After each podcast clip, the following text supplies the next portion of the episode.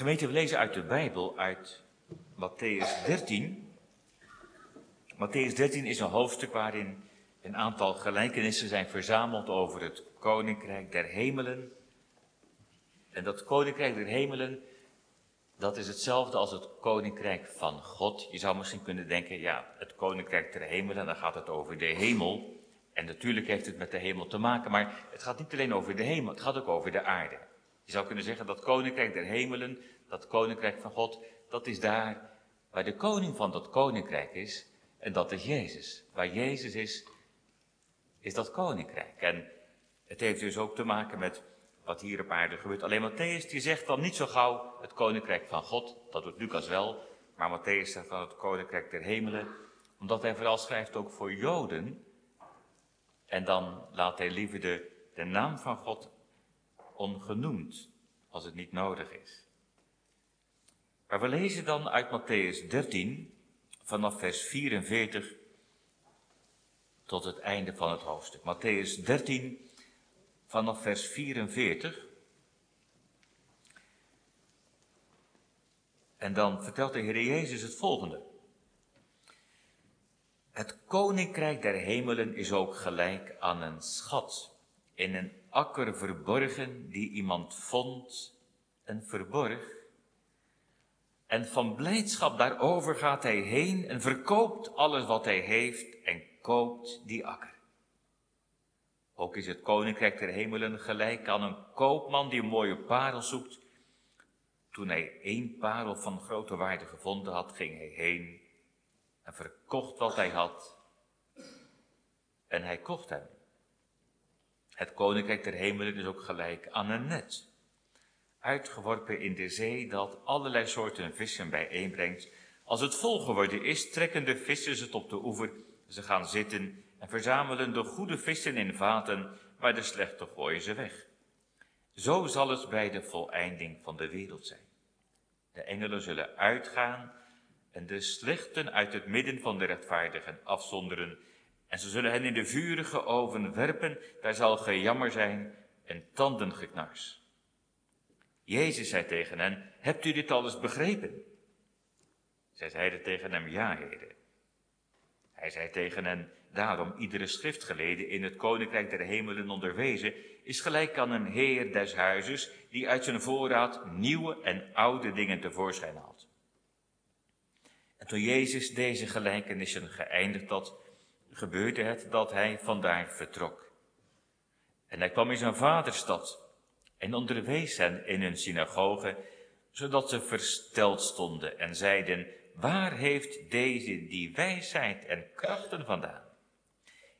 Is dit niet de zoon van de timmerman? En heet zijn moeder niet Maria? En zijn broers Jacobus en Jozef en Simon en Judas? En zijn zusters, zijn ze niet allen onder ons? Waar heeft deze dan dit alles vandaan? En ze namen aanstoot aan hem. Maar Jezus zei tegen hen, een profeet is niet ongeëerd, behalve in zijn vaderstad en in zijn huis. En hij deed daar niet veel krachten vanwege hun ongeloof. De tekst voor de preek vanavond is vooral het gedeelte in de versen 44 tot en met 46. En dat zijn twee gelijkenissen. Het zou natuurlijk ook één gelijkenis kunnen zijn, maar het zijn wel twee gelijkenissen die in heel veel opzichten op elkaar lijken. En tegelijk ook in een bepaald opzicht elkaar weer aanvullen. Maar dat komt in de preek wel. Maar het gaat over die, die schat in de akker. En ook over die, die parel van grote waarde. Dus die versen 44 tot en met 46. En en die beide gelijkenissen, zowel die schat in de akker, als ook die parel van grote waarde, het gaat eigenlijk in die beide gelijkenissen om een schat. Iets kostbaars. En daarom is het thema voor de preek ook schatrijk. Ook een beetje met een dubbele bodem, want het is het rijk, het koninkrijk van de schat. En tegelijk ook die schat die schat rijk maakt. Schatrijk, dat is het thema voor de preek. Gemeente, je kunt wel eens dromen over een schat. Dat je een schat vindt. En jongens en meisjes, misschien dat jullie dat ook wel eens doen, dat je wel eens droomt dat je ergens een, eh, een pot met geld vindt of zo, of een een of andere schat. Er zijn ook wel wat verhalen verzonnen over schatten die worden ontdekt. Maar als je even op internet zoekt, dan vind je ook echte voorbeelden van echte schatten die gevonden zijn. Toen ik even zat te zoeken, vond ik bijvoorbeeld iets wat vorig jaar gebeurd is. In Bronkhorst in Gelderland. Daar was een bouwvakker bezig in een oud huis. Daar lag een steen ergens niet helemaal vast. Hij, hij trok aan die steen.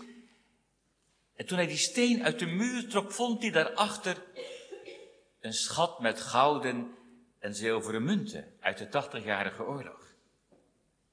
En begin dit jaar is er in de buurt van Ootmarsum, in het oosten van Nederland, een schat gevonden van goud en zilver en edelstenen uit de vroege middeleeuwen. Nou, je zult maar zo'n schat vinden, dan, dan denk je, nou, dan, dan ben ik schatrijk.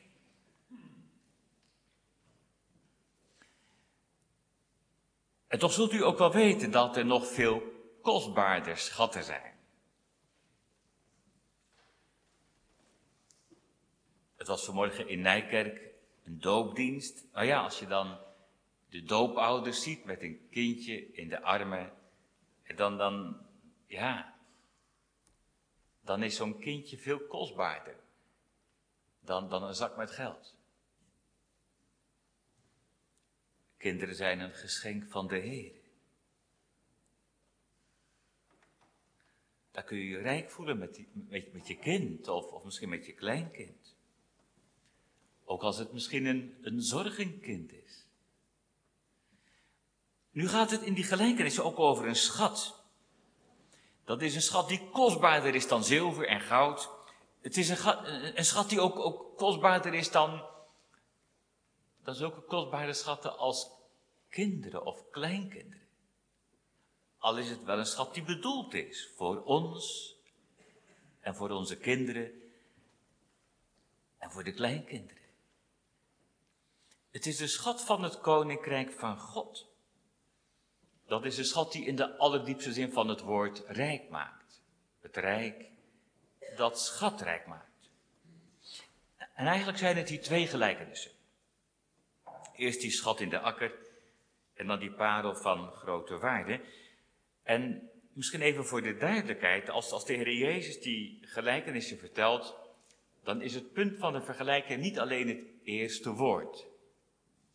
Dus de vergelijking is niet alleen met, met de schat, of alleen maar met die koopman, of later met het visnet, of, of dan weer met die zaaier. Maar die vergelijking gaat eigenlijk over heel dat vertelde. Dus heel dat gebeurde, wat er gebeurt met die schat die gevonden wordt, of die parel die ontdekt wordt en gekocht wordt. Dus de vergelijking gaat echt over heel dat verhaal, zeg maar. En nu gaat het in die beide gelijkenissen over iemand die iets kostbaars ontdekt. Iets wat zo kostbaar is dat hij alles ervoor over heeft om het in bezit te krijgen. Dat is in die beide gelijkenissen, van de parel en van de schat. En toch vullen ze elkaar wel weer aan. Nou, denk er eens eens over na waarom Jezus dat koninkrijk van God vergelijkt met een schat. Hij gebruikt natuurlijk ook wel andere beelden. Hij kan ook andere beelden gebruiken, maar waarom zou hij een schat gebruiken als vergelijking? Wat denkt u? Daar wilt u toch iets mee zeggen? Want bij een schat denken we aan iets moois, iets kostbaars. Een schat, daar denk je allemaal, nou, die wil ik wel hebben. En, en, en heeft het te maken met een verlangen naar geluk. Dat je denkt, ik, ik wil gelukkig zijn. En misschien denk je, nou, als ik een schat vind, dan word ik gelukkig. En, en Jezus laat hier weten, ik weet dat je gelukkig wilt zijn. En, en misschien zegt hij ook wel, ik, ik weet dat je graag rijk wilt worden. Maar dan zegt hij, als je echt gelukkig wilt worden, dan moet je bij mij zijn. En als je echt rijk wilt worden, dan moet je bij mij zijn. Wat mijn schatten maken werkelijk rijk. Schatrijk. Soms denken mensen negatief over God. Zo van de Heere God, die, eh, die pakt je alles af. Of de Heere God die gunt je geen plezier. Of als je tot geloven, tot bekeren komt, dan is het gebeurd met al het leuks. Alsof, alsof God je eigenlijk geen geluk zou willen geven. En dat is precies wat de duivel ons wijs zal maken. Maar in werkelijkheid heeft de Heer het allerbeste met ons voor. En is zijn doel juist dat we het diepste geluk ontdekken. En dat we onze rijkdom vinden waar we die rijkdom nooit meer verliezen. Hij heeft het allerbeste met ons voor. Dat laat hij ons weten in zijn woord. En daarom is dat woord zo belangrijk. Je kunt wel eens denken, ja, ik heb misschien niet zoveel zin in die Bijbel te lezen, maar bedenk wat Gods bedoeling met dat woord is. Dat je ontdekt wie Hij is. En ook hoe goed Hij is. Hij laat het weten in zijn woord. Hij laat het weten in de prediking. Ook daarom is die kerkdienst belangrijk. Niet alleen daarom, maar mede daarom. En hij laat het ook weten in het verbond, waar hij zijn beloften geeft aan ons, aan onze kinderen, ook aan de kinderen van de gemeente. Hij laat het ook zien in het sacrament van de heilige doop. Dat belooft de Heer ook. U kent die woorden denk ik wel, dat, dat hij dat verbond der genade met ons opricht, ons tot zijn kinderen en erfgenamen aanneemt. En er staat er daarin wil die ons met al het goede verzorgen. En al het kwade van ons weren. Of dat kwade voor ons doen medewerken ten goede. Daar belooft hij niet alleen dat hij goed is, maar ook goed is voor jou, voor u, voor mij. Hij laat het ook zien in het heilige avondmaal. U mag zich weer voorbereiden op het heilige avondmaal. Als hij in die tekenen van brood en wijn zijn goedheid bewijst. Het is heel bijzonder dat die tekenen altijd weer geconcentreerd zijn op het gebroken lichaam, op het vergoten bloed. Op dat offer van Christus voor onze zonde, waar hij zijn liefde betaald heeft met zijn leven. Waar hij niet alleen zegt, maar ook laat proeven dat zijn bewogenheid, zijn liefde zo groot is. Dat hij zich helemaal gegeven heeft als een slachtoffer, als het lam van God. Dat hij zijn liefde heeft bewezen tot in de dood. Ja, inderdaad, dat koninkrijk van God is gelijk aan een schat. Het is het rijk van de schat die schat rijk maakt. Maar, maar waar is die schat? Waar is die schat? Jezus heeft het over een schat die verborgen ligt in een akker. Je kunt over die akker lopen zonder dat je iets van die schat weet. Je kunt zelfs de eigenaar van die akker zijn zonder dat je de schat kent. Want de eigenaar weet er niets van.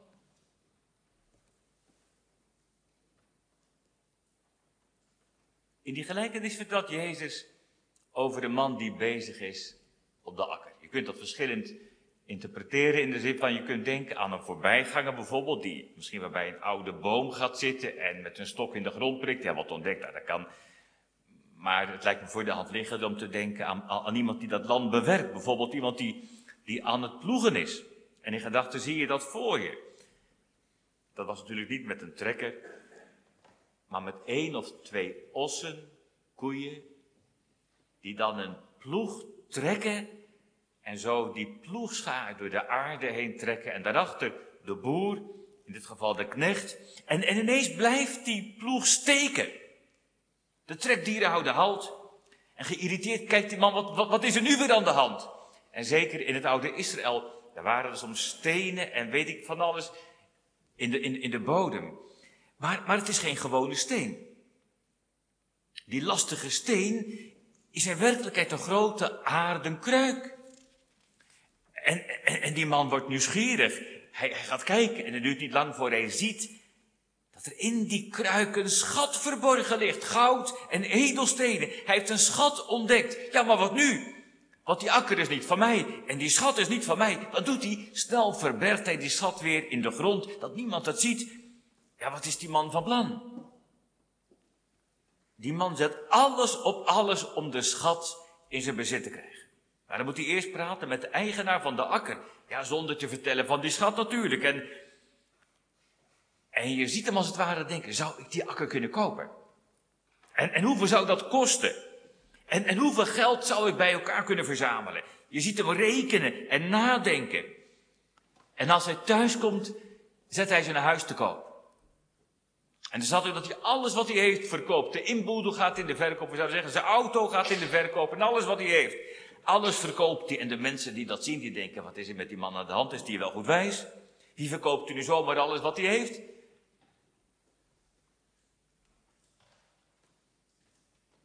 Ja, waarom doet die man dat? Ja, hij zegt u, dat weet ik wel. Want, want hij weet van de schat. Moet hij alles verkopen? Nou, er is niemand die zegt dat hij dat moet doen. Dat hoeft helemaal niet, maar hij wil het wel. Want hij wil die schat hebben. Daar heeft hij alles voor over. En als hij denkt aan de schat, dan, dan kan hij zelfs blij zijn als hij alles wat hij heeft verkoopt. Want hij weet, die schat, die maakt me oneindig veel rijker. Die schat maakt me schatrijk. Nou, dan kan ik me indenken dat iemand misschien denkt, ja, is dat wel helemaal eerlijk van die man?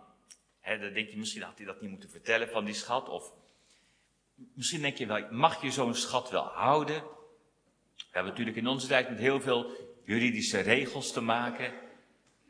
Als het gaat over het vinden van een oude schat, kun je niet zomaar mee, mee wegkomen. Maar die regels die verschillen per tijd en ook per plaats. Als je daar eens naar gaat zoeken, dan kun je heel verschillende regelingen vinden als het gaat over zo'n schat. Maar het gaat er eigenlijk helemaal niet om of de Heer Jezus nou alles wat die man doet goedkeurt. Dat staat er ook niet en dat, dat hoeven we ook niet eens te denken. Maar waar het om gaat, is dat hij hier een verhaal vertelt, iets uit de praktijk. Het zou heel goed kunnen dat het net gewoon gebeurd is. Dat, dat iemand op zo'n soort manier aan een schat gekomen is. In ieder geval, hij, hij vertelt een, verhaal over die man en, en waar het hier om gaat is, is dat die man alles op alles zet. Om die schat te krijgen. En in, in dat opzicht heeft die man ons iets te zeggen. Dat die koste wat het kost. Die schat wil verwerven. Al zou die man misschien verkeerd bezig zijn, dan zegt de Heer Jezus, nou die man doet het nog voor, voor geld. Dat hij zegt, nou maar hoeveel te meer zult u dat dan niet doen en ik voor de dingen van het Koninkrijk van God.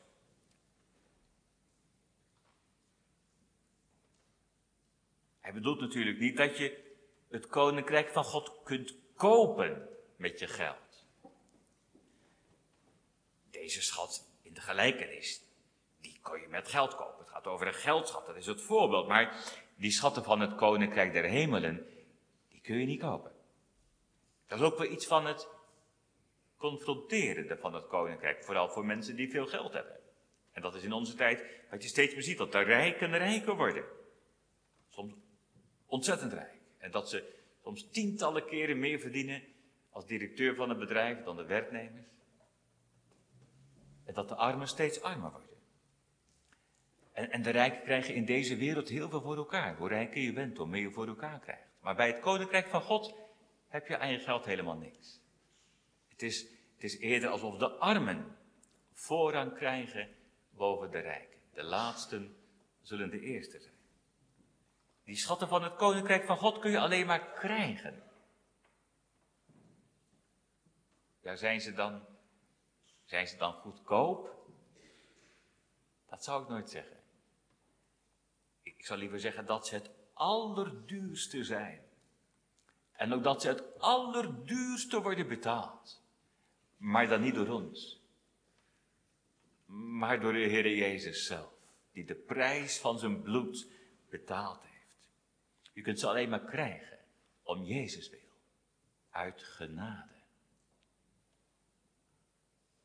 Nou, als je denkt aan die gelijkenissen, dan die man, hoe kun je nou weten dat die man de schat heeft ontdekt?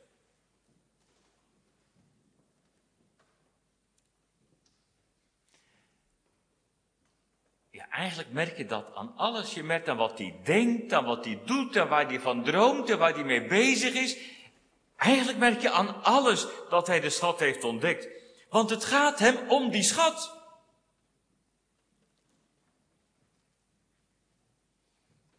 Dan trek ik alvast lijnen door. Naar die schat van het koninkrijk der hemelen.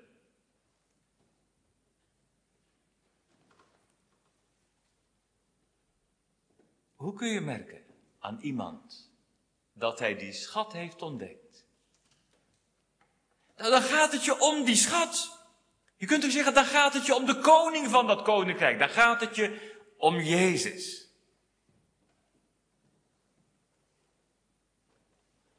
En dat is ook weer zoiets, als het daarover gaat, dan keert de Heer Jezus de zaak wel eens een beetje om. Dan, dan neemt hij vaak de kinderen als voorbeeld voor de ouderen. En dan zegt hij tegen de ouderen dat je moet worden als de kinderen.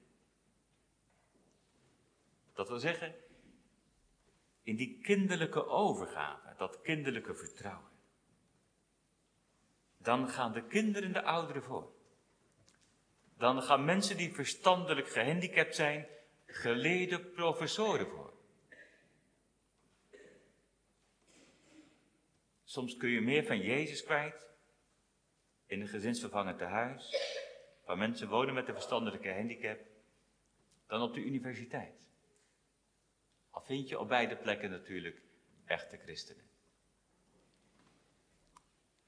En je kunt ook niet zeggen dat een verstandelijke handicap de garantie is voor genade. Zo ligt dat natuurlijk ook niet. Maar, maar hoe merk je dat iemand de schat heeft ontdekt? Dan gaat het je om de koning. Dan gaat het je om Jezus. En in dat koninkrijk gaat het niet om geleerdheid, of om populariteit, of om rijkdom. Of om alles wat in de ogen van de wereld waarde heeft. Wat mensen in dit leven volgaan. Nee, het gaat om Jezus. Heeft Hij je hart? Dat vraag ik ook u vanavond. En, en, en jou en ook aan mezelf. Heeft Jezus mijn hart? Of niet? Is ja of nee? Heb je de schat ontdekt of niet? Heeft Jezus je hart? Of, of ploeg je bij wijze van spreken nog voort? Net als die boer. Die door blijft ploegen zonder de schat te zien. Ja, die zijn er ook. Je ploegt als het ware voort met je studie, of met je werk, of met je plannen. Je akkert rustig door, alsof er geen schat is. Tenminste, niet die schat van Jezus. Hebt u dat nooit als je om je heen kijkt in deze wereld? Dat je wel eens denkt, wie heeft er werkelijk oog voor die schat? Dat kan je wel eens aanvliegen, dat je denkt, wie beseft er werkelijk waar het om gaat in het leven?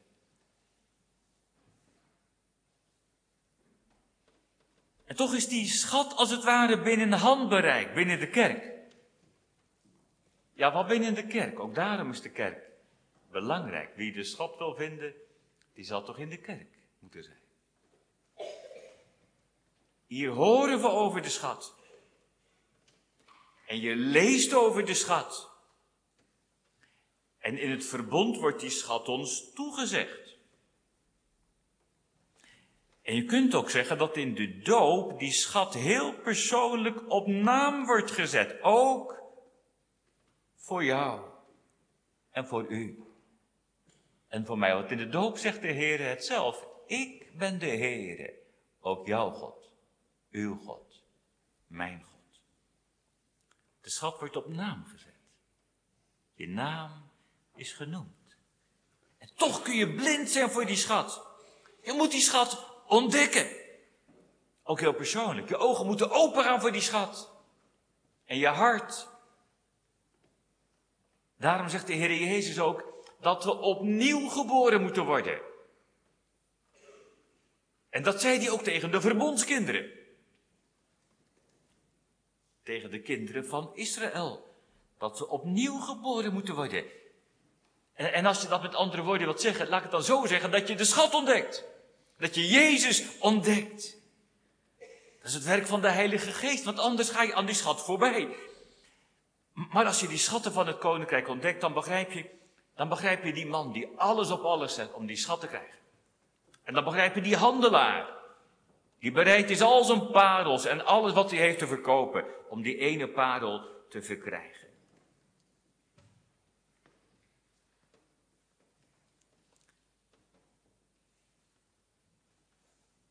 Nu is dat iets wat wij misschien ook wel herkennen in het gewone leven. Je kunt wel eens hebben dat je denkt, dat, dat wil ik hebben. En daar ga je ervoor. Of denk je, dat wil ik bereiken. Misschien wel in een of andere opleiding, een diploma. Dat wil ik hebben, koste wat het kost, wil ik het hebben. Eh, of, of dat wil ik kopen. Maar dan is het ook nog wel eens dat we zeggen, het, het hebben van de zaak is het einde van het vermaak. Daar valt het ook nog wel eens tegen. En dan, je kunt wel eens denken, ik wil rijk worden. Maar als er onderzoeken worden gehouden onder mensen die rijk zijn, of ze echt gelukkiger zijn, dan blijkt dat rijkdom echt geen garantie voor geluk is.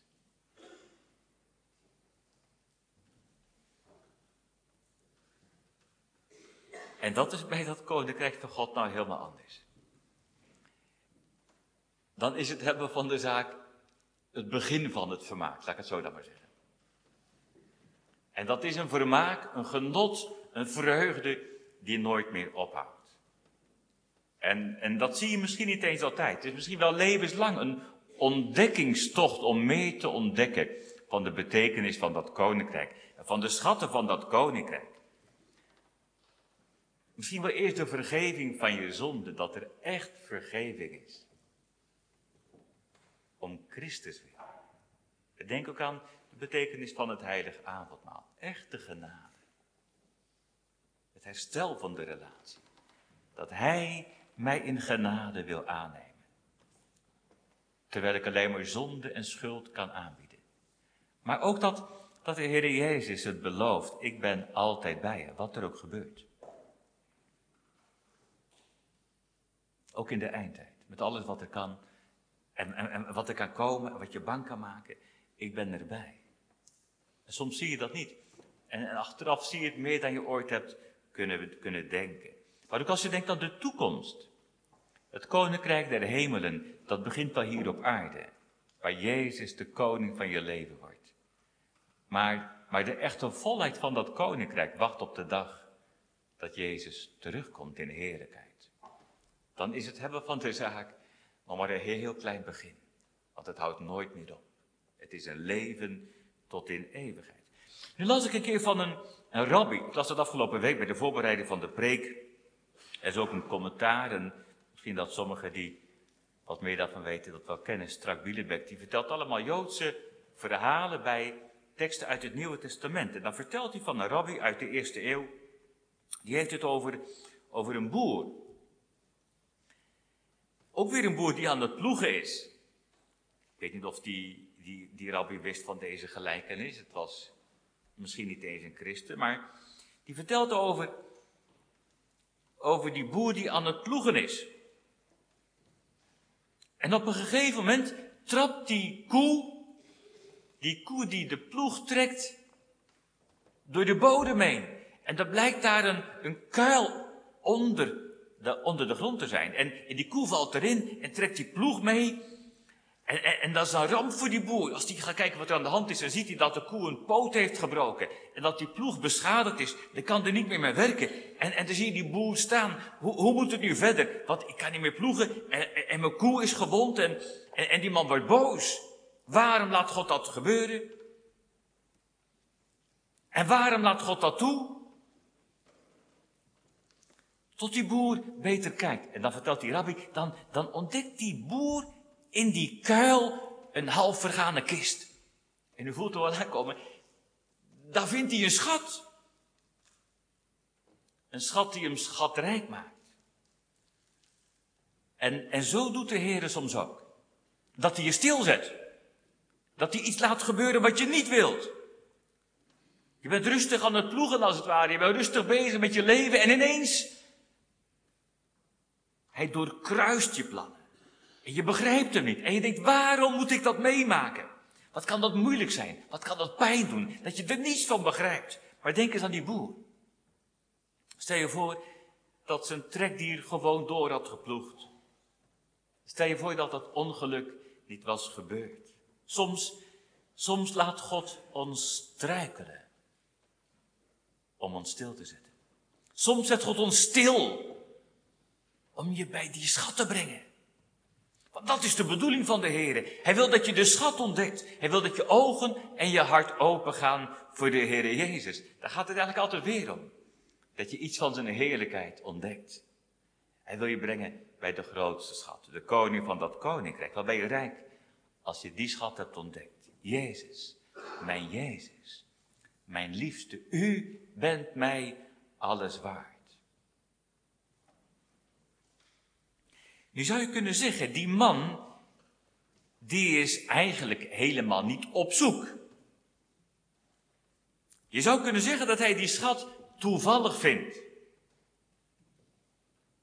Het is misschien bijbels om te zeggen dat de schat hem toevalt. Want het is uiteindelijk Gods geheim. Dat is iets van God. Dat is eigenlijk altijd bij die schat, het ontdekken van de schat. Het geheim ligt uiteindelijk niet in de mensen die de schat zullen zoeken en vinden. Maar het geheim ligt in de schat zelf. Het geheim ligt in de God van dat koninkrijk. Het geheim ligt uiteindelijk in hem die over die schat vertelt. Dat is de Heer Jezus zelf. Dat is Hij die, die niet wacht tot wij eens over de brug komen en tot wij eens gaan zoeken, maar die zelf gekomen is en die zelf, die zelf op zoek gaat. De Bijbel zegt dat Hij, dat Hij gekomen is om het verlorene te zoeken. In een van de profetieën zegt Jezaja in 65 vers 1, zegt hij, ik ben, ik ben gezocht door hen die naar mij niet vroegen. En ik ben gevonden door hen die me niet zochten. Uiteindelijk ligt het geheim in God, in de schat zelf. Dat is een bijbelse waarheid. Maar met heel veel bijbelse waarheid, die kun je ook misbruiken. Er zijn eigenlijk mensen die zeggen, nou ja, als het geheim niet ligt in mij, die moet zoeken, maar in God, ja, nou ja, dan, uh, dan hoef ik ook niet te zoeken. Dan moet ik maar afwachten misschien, hè, tot ik ook toevallig een keertje die schat ontdek, of weet ik wat. Nou ja, dan hoef ik er ook geen moeite voor te doen. Er zijn ook andere mensen die zeggen, nou ja, het heeft eigenlijk weinig zin om te zoeken, want je vindt toch niks. Dan kun je wel eens denken, hè, dat je denkt, ik ben op zoek, maar ik vind helemaal niks. En dat je denkt, laat ik maar stoppen. Nou, dat moet je niet doen. Stoppen, nee. Blijf zoeken. En dat wil Jezus ook. Dat maakt ons duidelijk in die, in die andere gelijkenis. Ik zei toch al dat ze elkaar aanvullen. Die gelijkenis van die koopman die op zoek gaat naar parels. Dan hoort u het al, die echt op zoek gaat. Die eerste man, die vond het ongezocht, ongedacht. Maar die tweede gaat op zoek. En, en dat is een gelijkenis die ons aanspoort om, om die schat te zoeken. Die ons aanspoort om niet te rusten voordat we de schat hebben ontdekt. Die handelaar in parels. Het is een koopman die parels kent. Die weet waar het om gaat. Die weet wat waarde heeft. En die man die zoekt. En die weet waar die zoeken moet. Maar dan weer, als die, als die vindt, die ene parel, dan is die parel veel kostbaarder dan alles wat hij ooit heeft gezien. Nu zal het in de praktijk niet zo gauw gebeuren dat een handelaar alles wat hij heeft verkoopt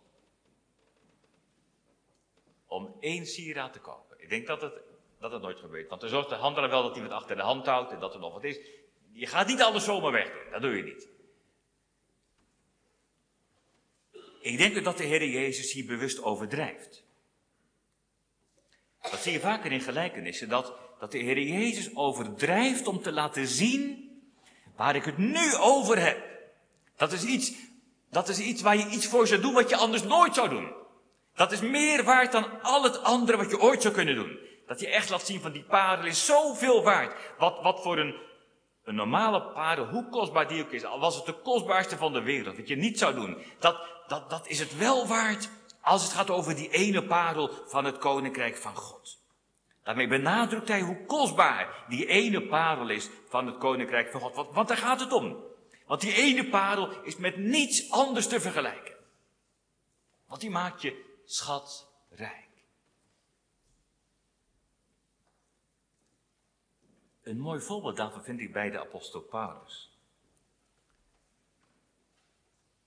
Je zou de apostel Paulus kunnen vergelijken met iemand die parels verzamelt. En dan is het mooi wel dat Paulus op zich niet echte parels zoekt. Dat had hij al wel geleerd ook in zijn oude leven. Dat, dat er dingen zijn die kostbaarder zijn dan sieraden op zich. Hij zocht geen gewone parels. Hij, hij zei, nee, ik, ik weet iets beters. Hij zocht, om zo te zeggen, godsdienstige parels. En in zijn oude leven had ook de apostel Paulus er heel wat verzameld. Hij kon zeggen, nou, ik doe goed mijn best. En hij kon zeggen, ik lees in mijn Bijbel, zeker. Ik ga theologie studeren. Dat had hij gedaan in Jeruzalem bij Gamaliel. Hij zei, ik, ik, ik, ik bid als de beste. En hij kon mooi bidden.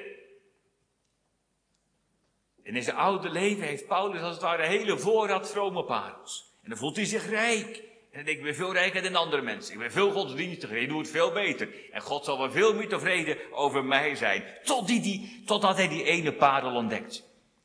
En, en, en dat is, dat weet u, dat, dat kan er maar één zijn. Dat is de Heer Jezus zelf. En dan klinkt het radicaal, alsof hij al die andere parels verkoopt omdat hij er eigenlijk niks meer mee kan. Omdat hij die ene gevonden heeft. In Filippenzen 3, vers 7 en 8. Dan zegt hij, wat voor mij winst was. Als het waren al die parels, alles wat ik had, allemaal godsdienstigheid. Dat heb ik om Christus wil. Als schade beschouwd. En dan zegt hij, ja beslist, ik beschouw ook alles als schade. Vanwege de voortreffelijkheid van de kennis van Christus Jezus mijn Heer. Om wiens wil ik dat alles als schade heb gerekend. En ik beschouw het als vuiligheid. Waarom? Omdat ik Christus mag winnen. Dat hij zegt, ik heb iets wat zoveel beter is. Zoveel rijker is. Ik heb Jezus. Ik heb het andere niet meer nodig. Want Jezus is die parel van grote waarde. Zijn liefde is meer waard dan wat je hier op aarde kunt verzamelen. Hij is de vervulling van onze diepste verlangens. Hij is het waard, en daar gaat het in die beide gelijkenissen om, hij is het waard dat je alles verkoopt om Jezus te volgen. Toch? Of is er iemand die dat ontkent? Dat kan natuurlijk. Ik denk dat we doorgaans het allemaal zullen beamen. Hij is het waard dat we alles verkopen. Voor hem. Maar dan zeggen we, ja, we hoeven niet alles te verkopen, toch? Dat zeggen we dan, dan gaan we achteraan. Dat hoeven we niet te doen. Gelukkig niet, denken we dan. En ik denk wel eens, zeggen we dat niet een beetje erg makkelijk. Want we hoeven dat allemaal niet te verkopen. Want Want zijn we werkelijk bereid om alles te verkopen? Geloven we echt dat Jezus alles waard is? Ik vraag het ook aan mezelf hoor. Ik kan natuurlijk makkelijk over preken, maar geloven we echt dat Jezus alles waard is? Want wat doen we als Jezus ons vraagt om iets van onze tijd op te offeren voor Hem? Of voor zijn koninkrijk, voor zijn kerk? Wat doen we als Jezus ons vraagt om onze plannen op te geven voor Hem?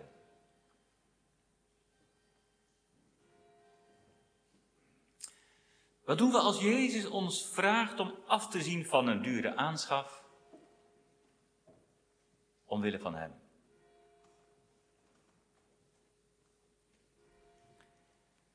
Wat doen wij als Jezus ons vraagt om onze carrière op te geven voor Hem?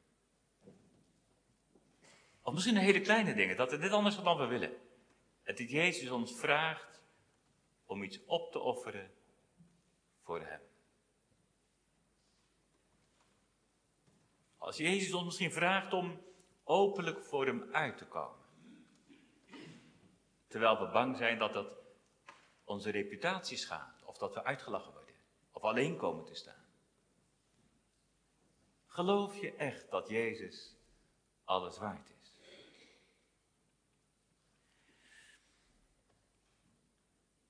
Ik hoorde afgelopen week een preek waarin een voorbeeld werd genoemd van een zendeling. Ik had het ook wat na zitten zoeken, ik kende die zendeling niet. Het was Ellen Gardiner, iemand die werkte bij de Britse marine. Dat was halverwege de 19e eeuw. En er kwam een dag dat deze man zijn officiersfunctie bij de marine neerlegde. Om zendeling te worden. En dat betekende in die tijd echt dat je alles achter moest laten. Vandaag kan heel veel ook via internet, maar toen niet. En, en er waren ook geen contacten meer met het thuisfront. Je moest echt alles achterlaten. Je familie, je comfort, je veiligheid, je luxe. En nadat deze man allerlei zendingswerk gedaan had, wilde hij zendingswerk verrichten onder de inboorlingen in Zuid-Amerika. Hij voelde zich ertoe geroepen. En die onderneming die werd georganiseerd met zes andere mensen samen. En ze werden daar gebracht, ze zouden daar ook verblijven. En die hele onderneming liep op een mislukking uit. Uiteindelijk is deze zendeling gestorven met zijn zes metgezellen, gestorven van de honger en de dorst. En dan zou je zeggen, in de ogen van de wereld een dwaas. Die man is niet wijs, zouden ze zeggen. Of, of misschien in ieder geval een verliezer. Hij bedoelt het wel goed, maar het is allemaal misgelopen. Maar maar toen de lichamen werden ontdekt, hebben ze ook een dagboek erbij gevonden. En dat dagboek spreekt heel andere taal. Vlak voor deze man omkwam van de honger, schreef hij Psalm 34, vers 11. En er staat: Jonge leeuwen lijden armoede en honger, maar wie de Heere zoeken, hebben geen gebrek aan enig goed. Terwijl je weet dat je bijna sterft van de honger en de dorst. Ja, dan zou je kunnen denken, die man is niet goed wijs. Misschien begon hij te hallucineren. Maar als je het geheim kent, weet je dat dat niet zo is. Als je het geheim van de schat hebt ontdekt. En zijn laatste woorden die in zijn dagboek staan zijn, ik voel me overweldigd door de ervaring van de goedheid van God. En hij wist dat hij op aarde alles kwijt zou raken. Eigenlijk was hij het al kwijt. En toch wist hij zich rijk, schatrijk. Hij kende dat, dat geheim van dat koninkrijk, die schat van dat koninkrijk. Het belangrijkste wat hij wilde, dat had hij, want hij wilde God. Als God mijn deel maar is. Als Hij mijn leven maar is. Als Jezus mijn leven maar is. Zijn grootste schat was ook echt het koninkrijk van God. En de koning van dat koninkrijk. Iets om over na te denken. Want al die schatten die we hebben, alles wat we hier op aarde hebben, wat kun je daarvan meenemen? Je raakt het allemaal weer kwijt. Maar die schatten van het koninkrijk van God kan niemand je afnemen. Wat ben je rijk als je die schat hebt ontdekt? Schatrijk. Zonder Jezus raak je alles kwijt. Maar met Jezus heb je alles. Dat is het mooi als iets van die schat te zien is in je leven, in uw leven. Als, als ouders over die schat vertellen aan de kinderen. En, eh, en als meesters en juffen en docenten aan de leerlingen vertellen over die schat. En, en ouderlingen en diakenen. En ook in het kerkwerk, het jeugdwerk. Die, die schat is wel verborgen, maar het is niet de bedoeling dat we daar geheimzinnig over doen. De Heer Jezus vertelt er open over. Hij wil het bekendmaken. En, en in die gelijkenis, dan kun je denken, ja, die ene man die gaat er met de buit vandoor. Maar daar hoef je in het koninkrijk van God niet bang voor te zijn. Er is genoeg voor iedereen. In Stolwijk en in Nijkerk en in Nederland en wereldwijd. Er is genoeg voor de hele wereld. Niemand hoeft bang te zijn, die ander gaat er met de buit vandoor. En het is geen vraag of die schat bedoeld is voor je. De schat is op naam gezet in de dood. Maar als nou niemand iets aan ons merkt over die schat, Als mensen nou alleen maar merken dat ze druk zijn met die andere schatten, de schatten van deze wereld, maar niet met de schatten van het koninkrijk van God. Ja, wat zullen je kinderen daarvan denken? Wat zullen je collega's daarvan denken? Wat zal Jezus daarvan denken? Jezus die vertelt over die schat, die zelf die schat is, die het ook zegt, zoek eerst dat koninkrijk van God en zijn gerechtigheid en al die dingen zullen u erbij gegeven worden. Ja, dat zegt hij echt wel hoor, dat andere komt echt wel, dat komt er allemaal bij. Maar eerst Jezus, die de schat in eigen persoon is. Jezus die meer om ons geeft dan wij ons kunnen indenken. Jezus die meer waard is dan alles wat we hebben. Zegt u het mee? Jezus die mijn liefste is. Jezus is mij alles waard. Amen.